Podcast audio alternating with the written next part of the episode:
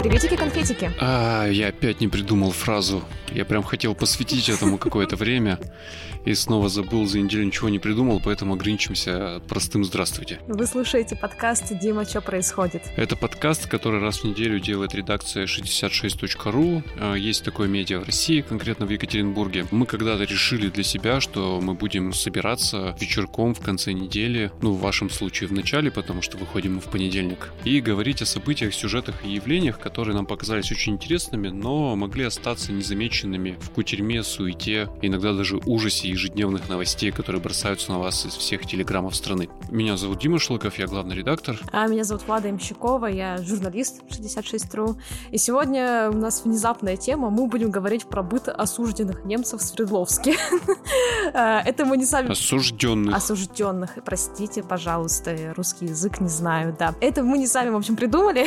А, это историк Андрей Ремоненко. Он сегодня с нами. Андрей, привет. Привет, дорогие друзья. Андрей как-то нашел в архивах воспоминания участника Великой Отечественной войны Михаила Егорова, которого после демобилизации в 1946 году отправили работать в Свердловск. И позже его назначили начальником областного отдела военнопленных и интернированных НКВД. Человек интересный, у него остались интересные дневники, и это довольно любопытный исторический документ, э, из которого вот Андрей смог почерпнуть очень э, неожиданные данные.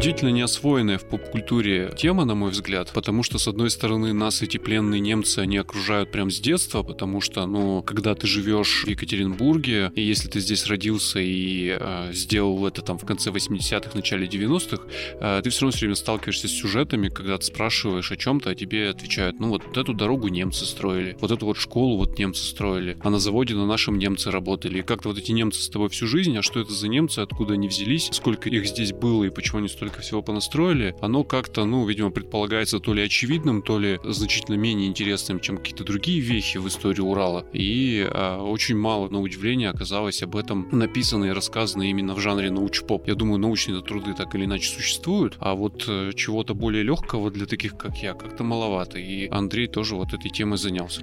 Кстати, правда, как так вышло, что ты начал интересоваться пленными немцами? Ну, вот конкретно этот сюжет, который воплотился в публикацию на 66.ru. Мне подсказал краевед из Дегтярска, Мария, которая занимается разработкой городских маршрутов по Дегтярску, и ее заинтересовала тема наличия в Дегтярске в конце 40-х начале 50-х лагеря для военнопленных, точнее даже не для военнопленных, а для военных преступников. И по ее запросу, кто конкретно там в Дегтярске из э, знаменитых сидельцев немецких провел время, что они построили, и интересные факты, связанные с их деятельностью и жизнью в Дегтярске, меня и натолкнули на более такое глубокое изучение темы. Поверхностно изучить тему нетрудно, там беглое гугление по запросу немецкие военнопленные на Урале сразу же помогут познакомиться с темой через публикации ученого этой темы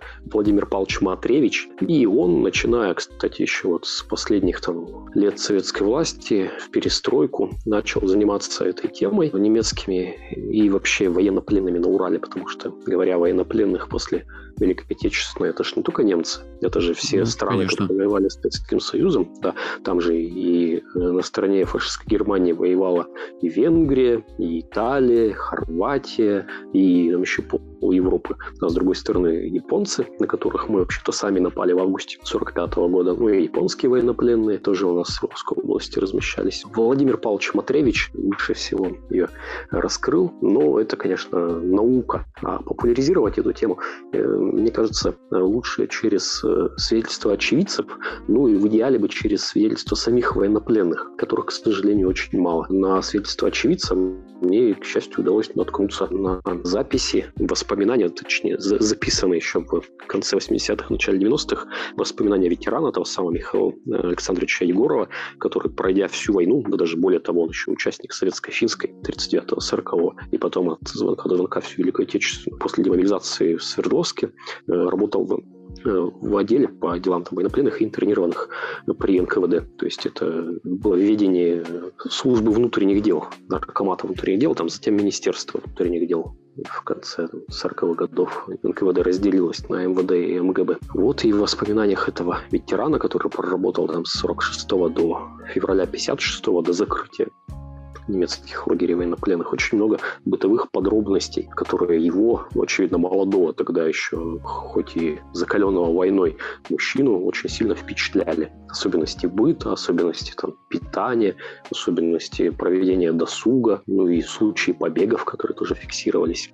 Кстати, вот важно э, понимать, что во время войны и сразу после войны в лагерях э, сидели военнопленные, то есть люди, которые сражались в рядах э, армии враждебного государства, с которым Советский Союз находился в состоянии войны, и с этим статусом, как э, сражавшиеся в вооруженных силах страны противника, они в качестве военнопленных находились. И когда война закончилась, соответственно, военнопленных надо было отправлять домой. Ну, понятно, да, пленными мы их называем сейчас довольно условно. Да, это очень обобщенное такое определение, потому что а, после войны те 100 с лишним тысяч э, военнопленных, которые располагались в почти в сотне лагерей на Урале, они все были подвергнуты очень детальным опросам, э, расследованию, там, все их документы были подняты, там, перекрестные там, допросы в лагере проведены, и среди этих 100 тысяч э, военнопленных были выявлены военные преступники, то есть те военнослужащие, которые совершили во время э, войны какие-то преступления против Советского Союза. Как бы просто сражаться с оружием в руках против Красной Армии. Это не преступление с точки зрения международных и советских законов. А вот, допустим, там, не знаю, мирное население какое-то расстрелять, там, сжечь деревню белорусскую, там, взорвать мост, взорвать фабрику, или нанести еще какой-то серьезный экономический ущерб, это уже военное преступление. А насколько тщательным были эти расследования, и почему ты уверен, что они были прям таки тщательные и скрупулезные? Ну, судя по тому, что они проводились очень долго, они закончились только в 49 году. Ну, а насколько скрупулезными и насколько их выводы были верными, э, осудили ли на самом деле всех преступников и не осудили ли невиновных, ну, или там невиновных в том, что им приписывалось, конечно, это бабушка надвое я сказал, потому что следствие проводить в таких условиях далеко не просто, и часто могли э, со слов других э, военнопленных э, кого-то обвинить. Ну, как это и было, в общем-то, во всем советском праве во времена 30-х, 40-х, начала 50-х годов. Если вернуться к военнопленным, к военным преступникам, сколько в итоге отпустили домой, а сколько оставили на Свердловщине? Ну, отпустили, надо сказать, очень много, там, 9 десятых, даже больше. Оставили всего вообще из из нескольких миллионов военнопленных в Советском Союзе оставили всего 15 тысяч ну, около 15 тысяч, да, округленно. Наша Свердловская область, тут мы гордимся, что называется, земляками, стала вообще главным регионом в Советском Союзе, в котором эти самые военные преступники были ну, размещены. Из, получается, в Свердловской области во время войны, это начиная с 43 -го года, итого около 100 тысяч военнопленных находилось, и к 49 году осталось э, всего 7 тысяч. Ну, это как бы не те же самые, потому что mm-hmm. со всех других регионов Советского Союза, где еще там сотни были лагерей для военнопленных к нам сюда, военных преступников, выявленных отвозили. Ну, в общем, отправили отсюда тоже очень большое количество. Ну, 90 с лишним процентов отпустили домой к 49 году. Как так вышло, что мы стали центром притяжения, так скажем, военных преступников? Почему здесь их именно их оставили? Ну, это, наверное, связано еще и с тем, что и в годы войны, и сразу после нее было очень много лагерей для военнопленных. Около 100 э, итого лагерных отделений. Всего было 13 э, лагерей, у каждого из которых там от 7 до 10 лагерных отделений. Итого около 100 пунктов размещения военнопленных в области было. Ну и Урал э, в годы войны, э, ну и до войны, и в годы войны активно развивался промышленно. Ресурс военнопленных и вообще дешевой, э, практически бесплатной, хотя не бесплатной абсолютно, но очень дешевой рабочей силы был очень нужен для строительства там, промышленных объектов, которые начали еще в годы там, в первых, второй, второй, третьей пятилетки и в годы Великой Отечественной, когда эвакуировали множество предприятий на Урал. Все вот предприятия, там, Уралхимаш, там множество шахт горнодобывающих, э, Уралвагонзавод, э, Новотагильский металлургический комбинат, там будущее, ТМК. Э, на Уралмаше очень много новых цехов возводилось, и чернорабочими использовали немцев. В общем, по, по всей Свердловской области. И не только на промышленных предприятиях, но и на рудниках, то есть на добыче полезных ископаемых. И в леспромхозах валили лес те же самые сначала пленные немцы, а потом военные преступники. Но это в основном э, получается низкоквалифицированная рабочая сила, потому что ну вот в городе Екатеринбурге, в бывшем Свердловске, например, немцы строили, это же прям такой знак качества для капитальной постройки до сих пор. А выходит, что это же не очень квалифицированные люди какой угодно профессии, которые здесь оказались просто по тому принципу, что их э, в свое время взяли в плен, а потом еще и военными преступниками признали. Не только неквалифицированные, э, это многие из них были люди с высшим или там, с высшим военным образованием, потому что военные преступники это чаще офицеры, то есть те, кто отдавали приказы там, э, на основании которых совершались те самые военные преступления если офицер, то у него есть высшее военное образование. По-любому у нас в Свердловской области сидело около 70 генералов и адмиралов вермахта. Риксмарина и Люфтваффе. И это люди, конечно, были там, в том числе и с инженерным образованием. И в воспоминаниях того же самого Михаила Александровича Егорова, ветерана войны ветерана НКВД и МВД приводится свидетельство о том, что перед строительством э, жилых домов и административных зданий в Свердловске и других городах области проектно-сметную документацию на строительство дома в начале в лагере давали для экспертизы немецкому инженеру э, из числа военных преступников осужденных. И э, этот военный инженер, к сожалению, имя его не сохранилось. Ну, точнее, сохранилось, только доступа нет к этой информации. Так вот, этот самый военнопленный в эту проектно-сметную документацию вносил множество там, уточнений, изменений, усовершенствовав. В этом, кстати, в том числе тоже и залог высокого качества строительства. Немцы очень педантично, что и, собственно, их нации относились и к подготовке проектов. Еще раз давайте. Э, генералы и адмиралы у нас тут валили лес и работали в шахтах. Правильно понял? Ну, я думаю, генералы и адмиралы это на, на легком труде каком-то находились в любом случае. Валили лес скорее там рядовые или там, младшие офицеры, ну или там самые отъявленные какие-то, типа СС, которые жгли людей в белорусских деревнях расстреливали мирное население. Кстати сказать, далеко не все э, осужденные военные преступники соглашались трудиться Угу. И некоторые из них были э, нарушителями э, режима, постоянно там, находясь в карцере, то регулярно отказываясь выходить на работу. Хотя, надо сказать, что такие были в меньшинстве. В основном они законопослушно отбывали свое заключение. Кстати, сроки у них были у всех очень серьезные. Там 10, 15, 20, 25 лет лишения ну... свободы. И если бы они досидели бы до конца этих сроков, то они чуть ли не там до середины 70-х годов бы у нас тут сидели. Ну и советская система права еще обладала удивительной функцией пролонгирования приговора в случае чего. Ну, или пересмотр, да, или пересмотр дела, или там выявление вновь открывшихся обстоятельств. Причем это угу. даже без э, всякого там наезда в адрес советского права, которое, конечно, тоже не без греха, но и вполне возможно было бы эти вновь открывшиеся обстоятельства после там показаний свидетелей или пересмотра там каких-то документов найти и какому-нибудь э, эсэсовцу, который сидел в Свердловске на, на Химаше, кроме убийства там 100 мирных жителей, еще там 200-300 подтвердить убийство мирных жителей, mm-hmm. женщин, детей.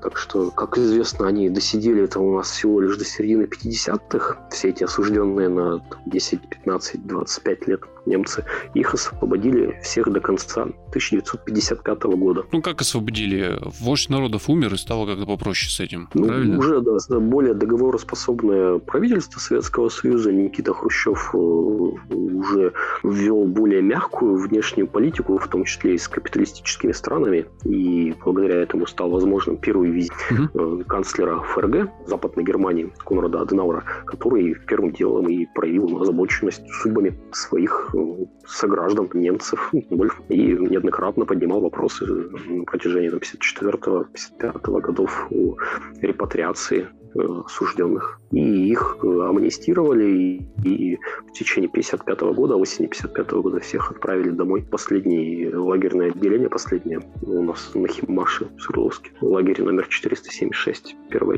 отделение закрылось 16 февраля 56 года. Ты в самом начале упомянул, что офицер НКВД удивился условиями, в которых находились военные преступники, осужденные на Урале. В каком смысле? В позитивном или в негативном? Именно в позитивном, потому что после войны, ну, даже прям намного позже окончания Великой Отечественной в 1949 году, когда именно военные преступники находились в лагерях, они находились в бытовых условиях гораздо более комфортных, э, нежели тех, в которых жили многие граждане Советского Союза. Например, они гораздо лучше питались, получали полный набор э, продуктов питания, включая там, растительные животные масла, и мясо, и фрукты, и специи, и даже вот э, а, с особенным, ну не знаю, с удивлением, что ли, Михаил Егоров приводит свидетельство того, что все строительные бригады, которые выходили из лагерных отделений на строительство объектов э, в городе, обязательно в 11 часов э, утра устраивали перерыв,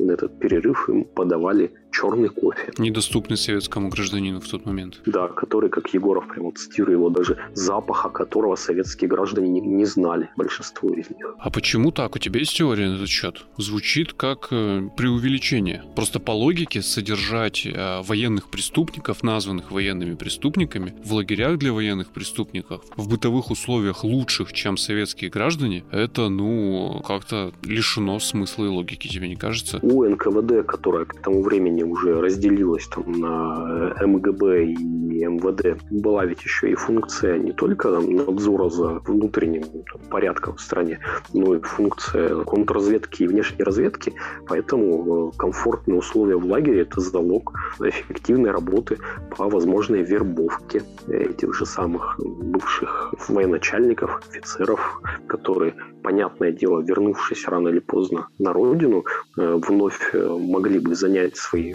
достаточно высокие посты в вооруженных силах, спецслужбах и так далее. Поэтому э, эта информация, конечно, закрытая очень, прям глубоко там, за семью печатями. Э, но я абсолютно уверен, что спецслужбы в лагерях занимались и эффективно занимались э, вербовкой военнопленных и военных преступников.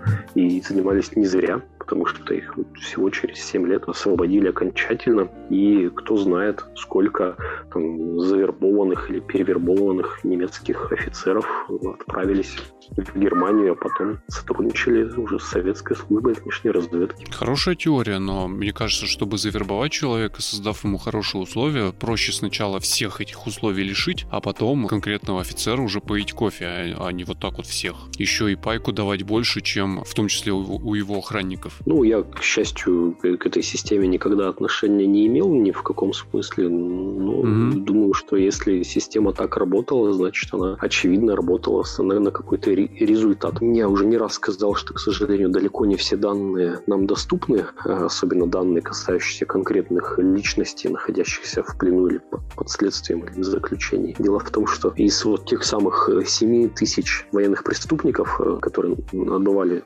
срок наказания у нас на территории Свердловской области в лагере номер 476, который в свою очередь имел, если ошибаюсь, 7 лагерных отделений на территории городов области. Так вот, из этих 7 тысяч военных преступников около э, сотни были впоследствии реабилитированы, как ни странно. И дела вот этих реабилитированных э, находятся в таком в ограниченном доступе для исследователей.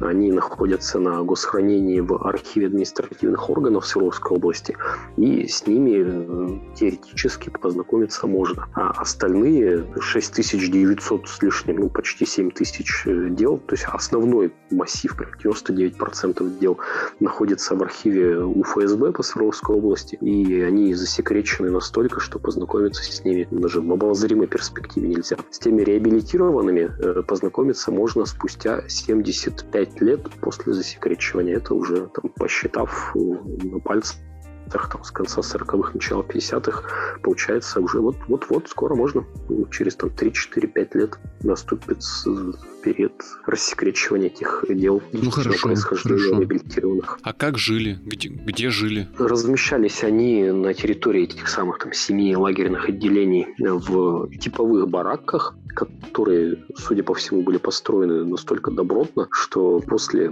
прекращения ну, функционирования этих лагерных отделений эти самые бараки стали живыми домами для местного населения. По крайней мере, множество свидетельств из Дегтярска, того же самого, из Талицы, Талице, это который микрорайон Первоуральска современный. И из Кировграда, в том числе там, люди, с которыми я лично общался, они сообщают, что эти вот, даже показывали мне эти помещения бывших бараков, в которых жили немецкие военнопленные, они использовались чуть ли не до последнего времени, используются для жилья свердловчанами, жителями города. В смысле показывали, эти дома все еще стоят? Да, да, стоят. Это крупноблочные, такие шлакоблочные одно- и двухэтажные здания с деревянными перекрытиями. Внутри были устроены спальные места, нары двухэтажные, э, стояли печки, тумбочки, ну такая казарма. В общем, примерно в таких же условиях многие военнослужащие в воинских частях размещаются и в российской армии до сих пор. Большого какого-то особенного комфорта нет, ну это не фашистский концлагерь, где там 100 человек на 20 квадратных метров размещаются и умирают от голода, холода и вшей. На фотографиях, эм, фотографиях, которые доступны были благодаря там, определенным каким-то э, выставкам или еще каким-то пропагандистским историям на УФСБ по Свердловской области, видно, что это действительно вполне добротные здания. Э, в этой, на территории этих лагерных отделений были библиотеки, парикмахерские, прачечные, устроены кигельбаны. Почему-то в каждом из лагерных отделений был кигельбан, ну, по современному боулинг. Ну, я понимаю, что это такое, да. Из деревянных досок э, дорожки и деревянные же вырезанные заключенными кегли, шары. То есть они там вполне неплохо проводили досуг. По воспоминаниям этого же Егорова, во многих лагерных отделениях были огороды, и немцы, там, ну, вообще военнопленные, военные преступники выращивали овощи, как, на, как сейчас там садоводы какие-нибудь на своих шести сотках. Причем Егоров вспоминает, что когда в 49 году разрешили переписку и получение посылок от родственников, многим осужденным присылали из Германии в посылках семена э, овощей. Э, и кусты э, огурцов э, и других там овощей, которые выращивали немцы на этих лагерных отделениях Свердловской области. Каждый хозяин вешал бирку с своей фамилией, такие вот индивидуалисты. А потом каждый из своего куста сам все съедал. Ну, в общем, если сравнивать с, с современной пенитенциарной системой, получается такая колония поселения. Ну да, вроде того. Они там автономно жили, то есть там культурный обмен не происходил при этом? И вообще контакты с местным населением всячески пресекались, несмотря на то, что местное население там, ну, либо вольнонаемные, либо просто служащие из состава, там, например, медицинской службы или там из прачечных, какой-то обслуживающий персонал э, с ними пересекался, общался, и к этому уже опять относится свидетельство Егорова про половые контакты немецких военнопленных с, с советскими женщинами. Это очень пикантные подробности он приводит о том, как одна из советских женщин, медицинский работник, при этом еще и жена начальника лагерного отделения с двумя детьми, будучи медработником, вступила в связь с немцем, который тоже был медработником, ну, видимо, медбратом он там в фельдшерском пункте работал. И их прям во время пикантной ситуации застукали свидетели. Женщина не вынесла позора и покончила самоубийством. Ну вот, причем этот э, немецкий военнопленный военный преступник был еще и СС. Э, после войны, буквально после там, через 4-5 лет после окончания войны, и когда все вот эти вот э, зверства СС стали достоянием общественности в Советском Союзе, это прям с трудом укладывается в голове, как такое могло произойти. Ну и а то, что она покончила с собой, это понятно, что там степень позора и общественного осуждения была бы настолько там накалена, что да, ну нафиг такая жизнь, конечно. А не было таких ситуаций, типа, кого-то там застукали, кого-то там какие-то романтические отношения? Ну, понятно, что Советский Союз, да, ну, женщине как бы не вариант вообще тут и заиметь какую-то нормальную репутацию после этого. Почему бы просто не сбежать? Например, как бы ей вот вместе с этим пленным военно-преступником. Отличная, Влада, история для художественного фильма или для пьесы какой-нибудь. Надо каким-нибудь э, коллегам из креативных индустрий подсказать, чтобы сценарий какой-то написали. Да подождите, бежать с Урала так себе идея. Ну, тем не менее, Дим, вот э, в тех, тех же воспоминаниях Егорова, да и не только, и в материалах следственных дел зафиксированы у Матревича, по крайней мере, много подробностей побегов планируемых и состоявшихся побегов заключенных. Хотя все они, все эти источники утверждают, что все побеги были э, неудачными. Ну, то есть сбежать из лагерного отделения им удавалось, но их всех задерживали. Приводит он сведения о том, как военнопленные бежали из одного из лагерей в окрестностях Карпинска. Они где-то раздобыли карту, сделали компас самодельный, чтобы ориентироваться, и бежали, своровав какую-то лодку местного жителя, и по реке Каква сплавились вниз, доплыли там, видимо, до Серова приблизительно, до плотины Серовского пруда, и из-за жаркой погоды их разморило, они уснули в этой лодке, и тут же их прям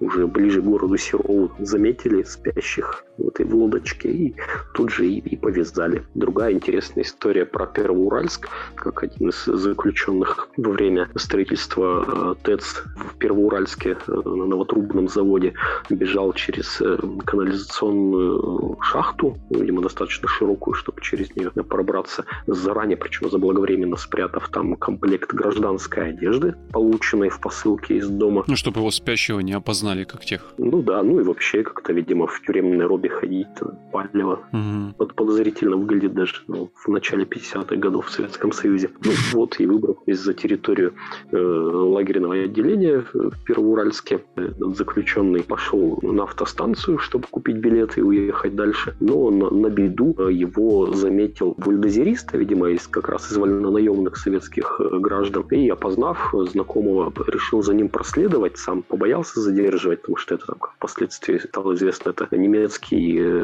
разведчик, фронтовая разведка с более чем 20-летним стажем. То есть очень серьезный, матерый немец такой был. И советский бульдозерист за ним проследовал по Первоуральску, пока не встретил военного по форме. Их легко же очень было узнать. Там все тогда в форме после войны ходили с орденами еще. И с помощью вот этого военного встречного прохожего, этого немецкого беглеца задержали. Хотя беглец успел уже дойти до автостанции, купить в киоске сигарет и выпить кружку пива. То есть человек еще и русским э, неплохо владел? Ну, видимо, раз э, если он из фронтовой разведки, видимо, такой какой-то прокачанный очень был разведчик с знанием mm. русского языка. Будучи беглым преступником, купить пиво необязательные траты и, в общем, спокойно купить билеты и не быть заподозренным, это говорит, видимо, о высоком знании русского языка. И более того, он еще и спрашивал дорогу. Если бы не бульдозерист, то, наверное, мужчина бы доехал до границы с такими навыками коммуникативными. А можно ну, на примере этой истории вопрос задам? А им еще деньги, получается, платили? Он же обладал какими-то ассигнациями, судя по всему. Да, им платили заработную плату, причем достаточно большую. И они на эту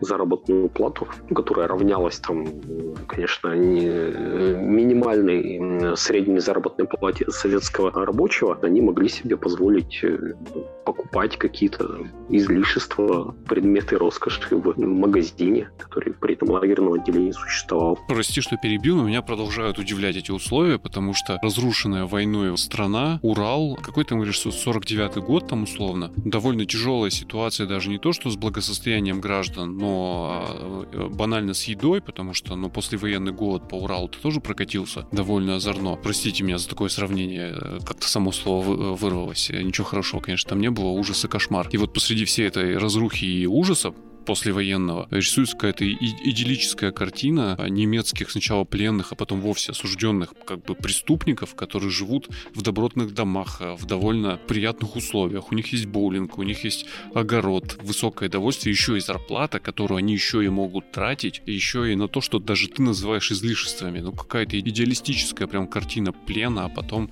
ну, это же даже уже даже не плена, а заключение рисуется. Вот правда не могу понять, с чем связано такое особенное отношение к, к людям, людям, особенно на фоне того, о чем ты говоришь, там же как раз э, конец войны, а мне кажется, даже в процессе войны не понимали масштабов как бы ужаса и, и катастрофы, которая происходила в Европе, да и на территории Советского Союза тоже. Концлагеря же начали вскрывать уже там на освобожденных территориях. Да, и весь этот ужас увидели. И вот эти люди, которые объявлены преступниками, эсэсовцы, которые непосредственно причастны к геноциду, во всяком случае, согласно официальному обвинению и заключению, и в таких условиях живут. Для меня это как-то странно все это слышать, конечно. Ну, вот тот же Егоров, кстати, и сам себе удивляется трансформации своего отношения к, к немцам. Он пишет, что там, пройдя войну, пройдя всю оккупированную в прошлом территорию Советского Союза и всю Европу, увидев все, что творили немцы, он за годы войны ожесточался и чувствовал невероятную ненависть э, к этому народу. Ну и, и это подпитывалось и извне неплохо. Там, вспомним стихи Ильи Оренбурга, там «Убей немца» и все вот это вот. Но затем, впоследствии вернувшись к мирной жизни, Михаил Александрович пишет, что вот эта вот злоба, ненависть постепенно стало иссякать, и он начал относиться к ним совершенно спокойно и, в общем, без злобы, понимая, что война уже осталась в прошлом, что дальше мирное существование какое-то предстоит. Ну, а несмотря на эти вот довольно-таки сносные условия, побеги все-таки продолжались, и самый такой яркий случай побега произошел бы, если бы не задержали всех готовящихся побег в Дегтярске, в Дегтярском лагерном отделении лагеря для военнопленных. 1 мая 1953 года готовился побег в расчете на то, что советские люди 1 мая будут пьянствовать, тем более ну, военные, тем более охрана из числа там, МВД конвойных войск. И на 1 мая а, немецкие заключенные, которых возглавляли прям профессиональные фронтовые разведчики или офицеры там, с серьезным боевым опытом, их э, руководителем был э, бывший полковник э, Люфтваффе из числа прославленной авиа дивизии ночных истребителей Люфтваффе, полковник Хайо Херман. Они заранее подготовившись к этому побегу, планировали его на 1 мая. Подготовились они таким образом, что они выкопали подземные ходы из своих бараков за э, территорию ограждения лагеря. Спланировали свой маршрут, э, также обзавелись картой где-то, э, компасом, сделали запасы пищи и планировали уйти вначале в Северный Казахстан, зная mm-hmm. о том, что в Северный Казахстан в 1941 году из Поволжья были переселены немцы из республики Поволжья немецкой, а, а затем с помощью этих немцев-спецпереселенцев рассчитывали там найти среди них помощь, среди братьев по языку, перебраться из Казахстана через Каспийское море, э, можно вот прям представить себе карту или посмотреть на карту, перебраться в Иран, который также имеет выход в Каспийскому морю. Э, а в Иране у нескольких из этих э, немецких высокопоставленных офицеров, находившихся в заключении в Дегтярске, были связи еще со времен войны. В Иране до августа 1941 года стояли немецкие войска, и, очевидно, кто-то из э, сидельцев в Дегтярске 1953 года в Иране в 1941 году размещался. И этот побег не состоялся по причине того, что кто-то в лагере настучал на Хая Хермана и других его соратников, готовящих побег, и их просто перевели на более строгий режим для, для этой группы. Выстроили отдельный барак на территории лагерного отделения в Дегтярске, где они в более там, строгом режиме находились. С бетонным полом, я подозреваю. Да, запросто. Так бы какая кинематографическая история бы вышла, как бы эта группа немцев двигалась там через Южный Урал в Казахстан, потом из Казахстана с помощью каких-то, может быть, знакомых по прежней жизни или там по переписке или еще там по каким-то делам спецслужб э, немцев морем, Каспийским морем до Ирана, ну, прям кино. Да, написали сценарий, да, жаль, не реализовали. Ну, всего лишь три года им оставалось подождать, даже два с половиной, их все равно освободили. Но они же не знали, кто же знал-то? Никто не знал. Да, кстати, в Дегтярске еще сидел один из самых значимых э, заключенных, известный э, всем любителям военной истории, особенно там, истории авиации, э, самый прославленный ас Люфтваффе, да и вообще самый выдающийся истребитель всех времен народов, Эрих Хартман, молодой парень, которому на момент окончания войны было, там, если не ошибаюсь, там 23 или 24 года всего лишь, э, такой белобрысый, невысокого роста парень, у него было прозвище Буби, ну, то есть э, кукленыш, и, и несмотря на всю свою английскую внешность, этот майор Эрих Хартман добился 352 побед в воздухе. То есть он сбил, ну, по официальным данным, к которым тоже есть вопросы по поводу учета побед Люфтваффе, он уничтожил более чем, получается, в 6 раз больше самолетов, чем АС Советского Союза номер один Александр Иванович Покрышкин, трижды герой Советского Союза. В шесть раз больше, представляете? Там даже это не, не на проценты разница, а в разы, чуть ли не на порядок. То есть это действительно очень выдающийся летчик-истребитель, имя которого знают вообще все военные историки да и так, и не только. И как он сидел тоже благополучно? Он пытался примкнуть к этому побегу летчика, полковника, командира авиадивизии ночных истребителей Хайо Хермана. Тоже вот угу. те самые, которые там через Северный Казахстан хотели в Иран свалить. Он как раз в составе той группы и был. Его на строгий режим потом перевели. И причем он не досидел у нас до освобождения в Дегтярске. Его перевели потом в Свердловск, в тюрьму, вот в СИЗО номер два, ту самую, которая напротив центрального стадиона, который, кстати, тоже строили пленные немцы. Затем его перевели, если не ошибаюсь, в Ростовскую область, куда-то и он уж оттуда уже освобождался. Есть выдающийся деятель, прямо без привлечения награжденный, кстати, самой высокой наградой фашистской Германии рыцарский крест с золотыми дубовыми листьями, мечами и бриллиантами. Таких наград всего было 27 за, среди всех вот этих вот проклятых фашистов. Один из 27 самых вообще высокопоставленных по наградам немецких ветеранов Второй мировой. А еще на Урале сидел личный адъютант Гитлера на минуточку. Да, тот, тот самый Отто Гюнше, который э, тоже молодой, кстати, довольно-таки молодой человек. Он на 45-й год, если не ошибаюсь, ему лет там 27-30, что ли, было.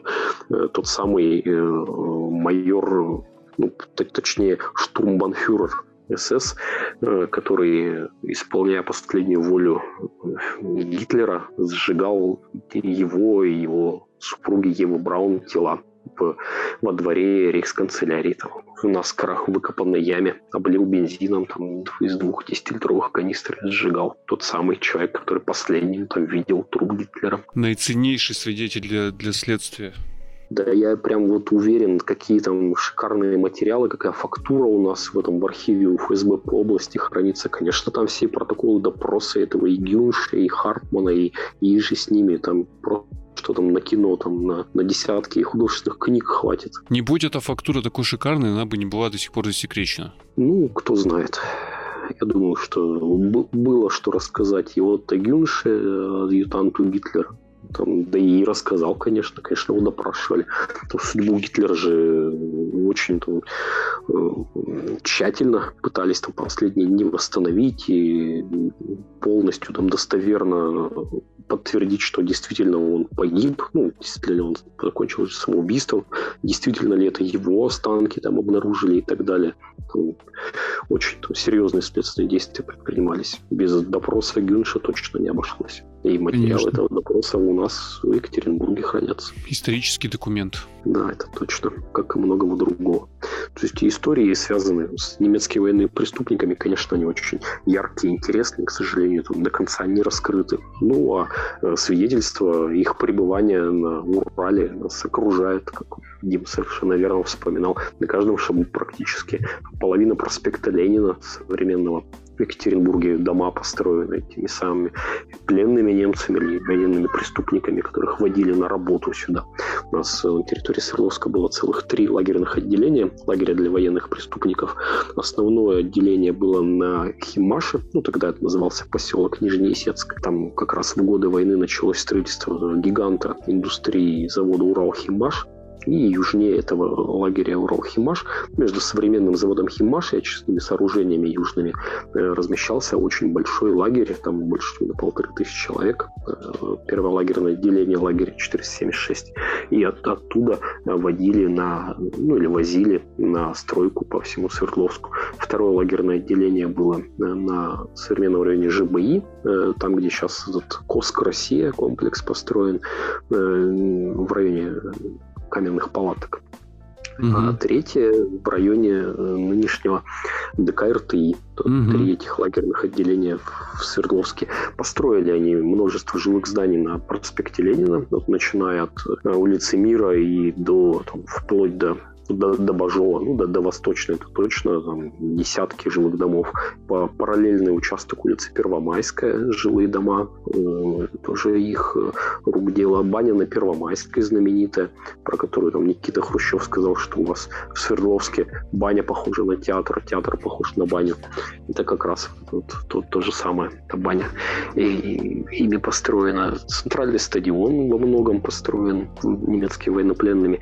И самое яркое яркая достопримечательность здания нашей администрации города, бывшее здание горсовета Свердловска, его отделка, это дело рук э, тоже пленных немцев. И если внимательно посмотреть на фасад здания на уровне первого этажа, э, здания администрации Екатеринбурга, присмотревшись, можно увидеть на фасаде такие образуемые диким камнем кресты. И это по городской легенде именно задумка э, немецких строителей, которые оставили себе якобы такую память посмотреть вот на фотографиях обязательно на здание администрации Екатеринбурга на уровне первого этажа из такого дикого гранита. Видно, они там образуют дикий полированный гранит, образуют кресты по фасаду. Не слышал даже такую легенду, если честно. Ну, присмотрись к зданию, и ты удивишься, действительно увидишь там кресты на фасаде. Ну, в общем, очень интересная история, которая окружает нас до сих пор но очень интересно, но очень неоднозначная по-прежнему. Да, да, конечно, она должна складываться из э, судеб этих людей, и, скорее всего, она не будет полной до тех пор, пока не откроют архивы, потому что, ну, все равно мы пока рассуждаем на уровне какой-то относительно безликой массы, и лишь небольшие вкрапления этих историй, они в нашу жизнь торгаются. Удивительного очень много, согласен. Спасибо, что дослушали этот выпуск до конца. Я думаю, что для вас сегодня было тоже много нового, интересного, неожиданного. И, блин, очень классно, что есть такие люди, которые могут простым языком рассказать такие, блин, интересные вещи, до которых ну, ты самостоятельно никогда в жизни не доберешься. Это прямо очень ценно. Вот, надеюсь, вам тоже понравилось. Да, мне, мне тоже понравилось. И если и вам понравилось, и вам нравятся такие темы, и вам так же, как и мне, э, приятно иногда вечерком послушать и поговорить о чем-то чем-то не связанном с текущей повесткой, пожалуйста, слушайте это, рассказывайте об этом другим, пускай другие тоже слушают, мы это увидим, и таких историй у нас будет больше, и гостей у нас таких будет больше, потому что маленький секретик, э, контент нашего подкаста складывается исключительно таким образом. Мы буквально делаем то, что вам нравится, но иногда мы такие, не, давай вот это еще попробуем, смотри, какая тема интересная. Давай попробуем. Взлетит, не взлетит. Вот сегодня по-честному тема из цикла взлетит, не взлетит. Так что да, давайте, если вам нравится, пусть взлетает, а если нет, мы все поймем. Можно даже это сигналы нам не подавать. Слушайте, пишите, что вы думаете. Вы мы есть во всех социальных сетях и даже на некоторых аудиоплощадках вы можете тоже там оставить свои комментарии, лайки, вот эти все значочки, которые показывают, что вам нравится, не нравится. А мы уже будем следить за этим и стараться делать так, чтобы вам было классно и интересно с нами. Да, еще мы видим, вы этот значочек поставили до того, как послушали или после. И оценки, выставленные до прослушивания, не считаются.